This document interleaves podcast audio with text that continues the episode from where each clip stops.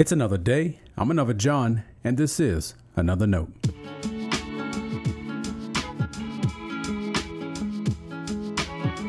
Today's edition of Another Note is titled Fishes and Loaves Mindset.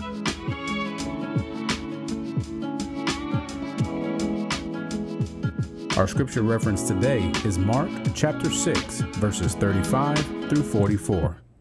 As always, may the Lord add his blessing to the reading and hearing of his holy word.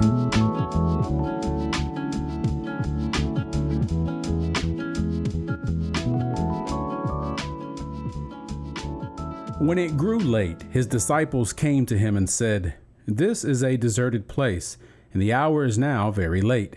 Send them away so that they may go into the surrounding country and villages and buy something for themselves to eat. But he answered them, You give them something to eat. They said to him, Are we to go and buy two hundred denarii worth of bread and give it to them to eat? And he said to them, How many loaves have you? Go and see. When they had found out, they said, Five and two fish. Then he ordered them to get all the people to sit down in groups on the green grass. So they sat down in groups of hundreds and fifties. Taking the five loaves and the two fish, he looked up to heaven, and blessed and broke the loaves, and gave them to his disciples to set before the people. And he divided the two fish among them all. And all ate and were filled, and they took up twelve baskets full of broken pieces and of the fish. Those who had eaten the loaves numbered five thousand men. This is the word of our Lord. Thanks be to God.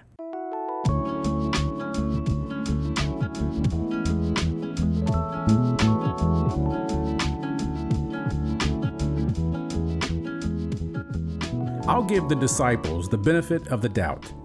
Mark 6:34 says that a great crowd had rushed in from all over to listen to Jesus. The day went on and Jesus was still teaching and preaching people were surely getting hungry. And this is where the disciples stepped up.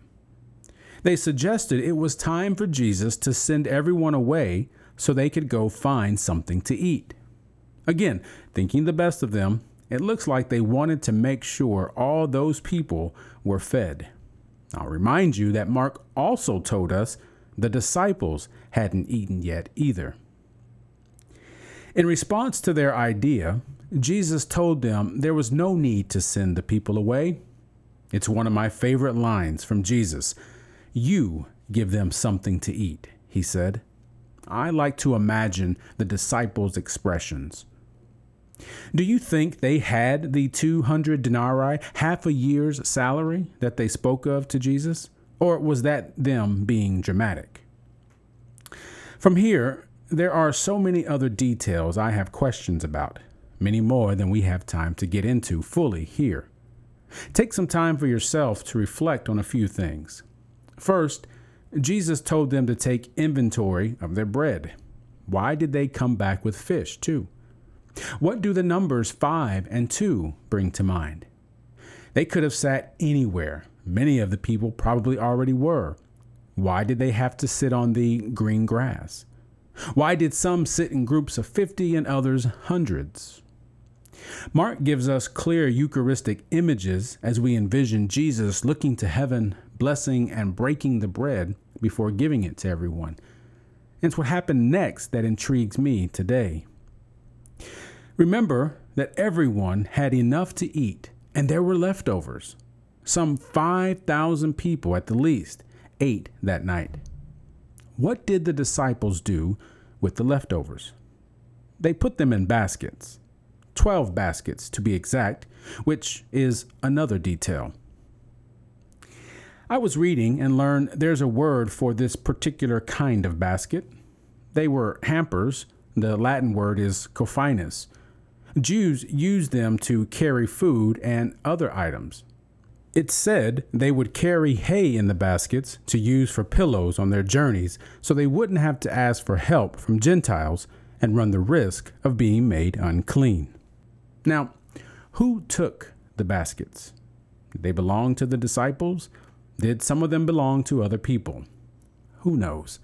But someone had to walk back with them. Who would they meet along the way? And would they be willing to share what God gave them if need be? Would there be any reservations about offering food to anyone in need, no matter who they were? And that's the real question that matters most to the church. Are we willing to give of what God has given to us? We've been blessed with so much. How can we not? Having a loaves and fishes mindset helps us see that we will have all we need. God is faithful. We don't need to be stingy or selfish. We don't give our blessings away, we share them. Stay blessed. Thanks for always supporting Another Note. This is our daily devotional. I'll keep writing and recording as long as you keep listening and we keep growing. If you ever find another note on iTunes or anywhere else podcasts are available, make sure to leave a review so others can join us. And the easiest way to connect with me is online at anotherjohn.com. God be with you.